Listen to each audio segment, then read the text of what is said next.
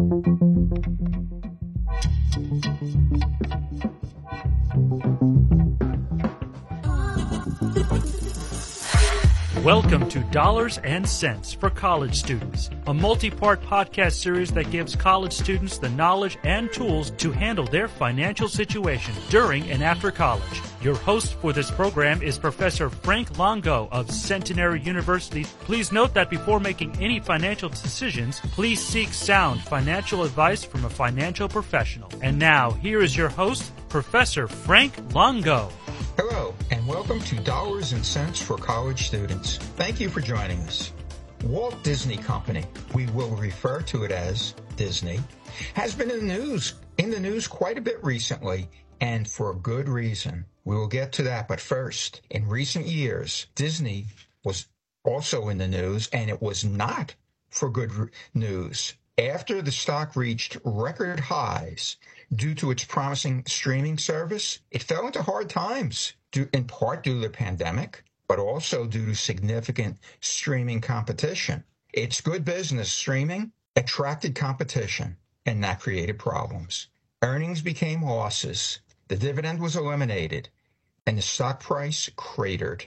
This led to activist investors Yes, that is plural. Two activists pounced on Disney and sought changes to operations. One remains, but they sought board seats and even a breakup of the company. Expenses were notably bloated, and the CFO was fired. To restore order, Bob Iger, a former Disney CEO, came out of retirement, and his purpose was to restore order.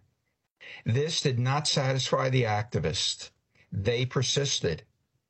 This week, something big happened. Disney's earnings for the quarter ended December 2023. They were announced and they exceeded expectations. Net income for the quarter rose to $1.91. Actually, net income for the quarter rose to $1.1 billion, which is an increase from the prior year's uh, 1.28 billion. Earnings per share were $1.22 and it exceeded the forecast figure of $1.01. Revenue for the quarter was flat at $23.5 billion as compared to 23.8 for last year's corresponding quarter. This reflects Disney's successful cost cutting. Revenue dropped a bit, but earnings are up due to cost cutting. Disney said it was on track to save at least $7.5 billion in cost savings by the end of 2024. Those numbers reflect past results, which is meaningful. But as our financial research students at Centenary know, it is the future plans that set the direction of every company and ultimately influence stock prices. Disney said it expects to record profits for the for fiscal 2024 of $4.60 a share, and that is well ahead of what Wall Street estimates at $4.29 per share. The company said it continues to see full year free cash flow of about $8 billion. Remember, free cash flow is a significant indicator of financial health. It re- represents cash collected from operations minus capital expenditures. This is not borrowed money. It represents money that is available for any use. It's good news to have such significant cash flow. Disney said it expects to reach profitability in its streaming business by the fourth quarter of this fiscal year. It is important since streaming previously was a big part of profits and was a big driver of the stock price. Disney also put its money where its mouth is by increasing its semi-annual dividend to 45 cents per share from 30 cents per share. This represents a yield of about 0.8% at current prices. The company also said it plans to repurchase $3 billion of stock in the remainder of the fiscal year. Stock buybacks indicate management's confidence about the future and that it expects the stock price to increase. When stock buybacks are financed with free cash flow, as in Disney's case, you have a good buyback. Disney's core Disney Plus subscribers fell 1 point, by 1.3 million in the quarter to 1.1 million. But the company said it expects additional subscribers in the second quarter, including 7.5 million in the U.S. market. Prior to Disney's earnings report, the company announced that its ESPN unit, Fox Corp, and Warner Brothers Discovery formed a new sports streaming venture, and it expects to make it easier for consumers to watch their favorite teams play. Currently, many sports fans need several platforms to view different teams and different sports. This service has not yet been named, but it will include the NFL, the NBA, NHL, MLB, and college basketball and football in one streaming package.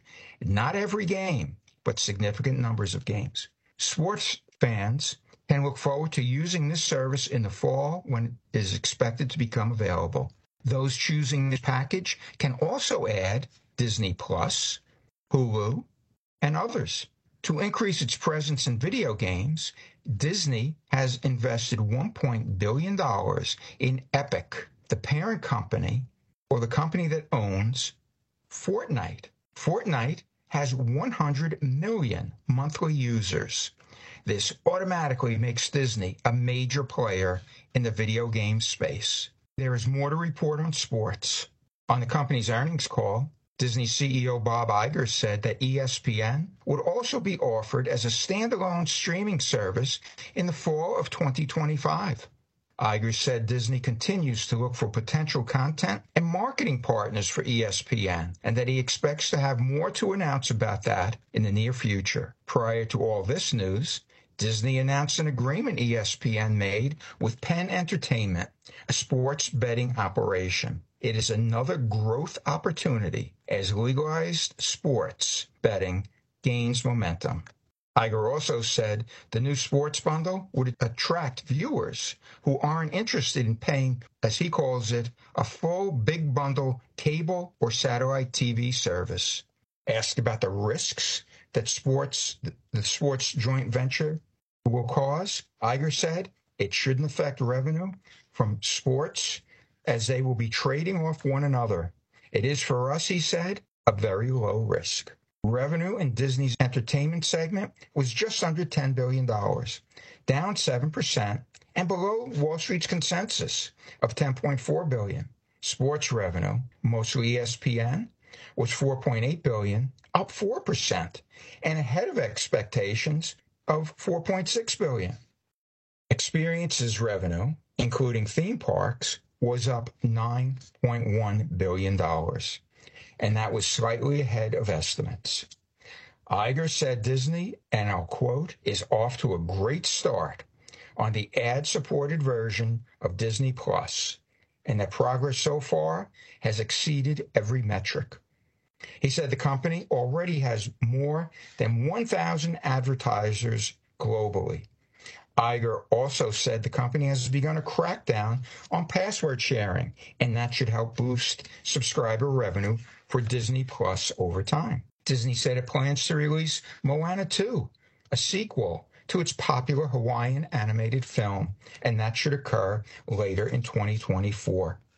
The company said that Disney's Plus would start airing a new version of the popular Taylor Swift Eras Tour movie, and that will be on March 15th.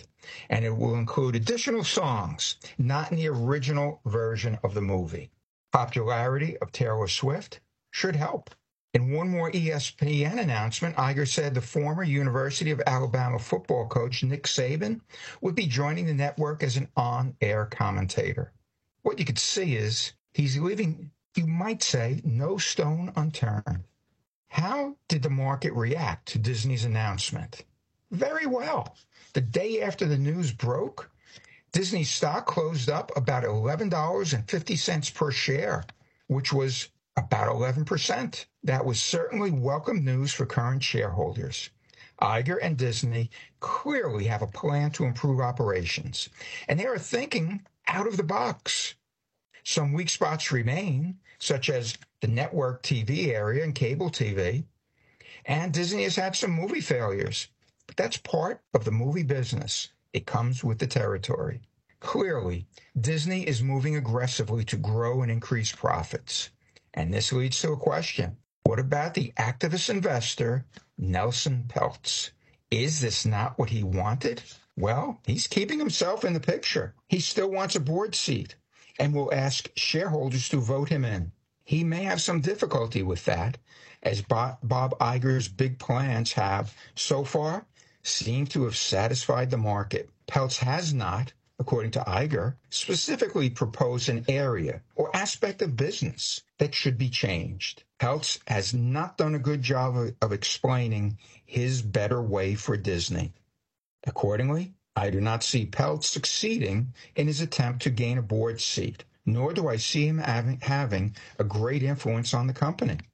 So let's sum up. In recent years, Disney encountered difficult times in the operation of its business, and that caused the stock price to plummet. The Dow and the S&P 500 have been up significantly, and Disney's stock price has declined substantially until recently.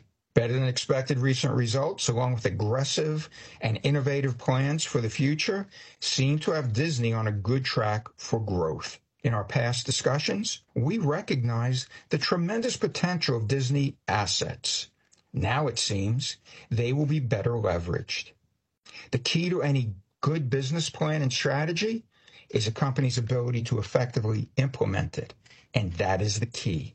That is what we will watch. Something else to watch is Bob Iger's successor. Remember, Iger previously retired from Disney and handpicked his successor, successor who was not at all effective. Iger expects to retire in two years. That gives him some time to both implement the new business plan and to identify a successor. I expect Iger's succession planning to work better this time around. The bottom line is that Disney has great assets and it is in the process of better leveraging them. The future looks much brighter at Disney than it did as recently as a year ago. It is a stock worth owning. As usual, we will keep an eye on this company and we'll report on it and whether the magic is back. Until the next time, stay calm, thoughtful, and purposeful. You have been listening to Dollars and Sense for College Students with host Frank Longo. The opinions on this series are those of the host. Before making any financial decisions, be sure to consult with a financial professional such as a certified financial planner. For more information, visit cfp.net.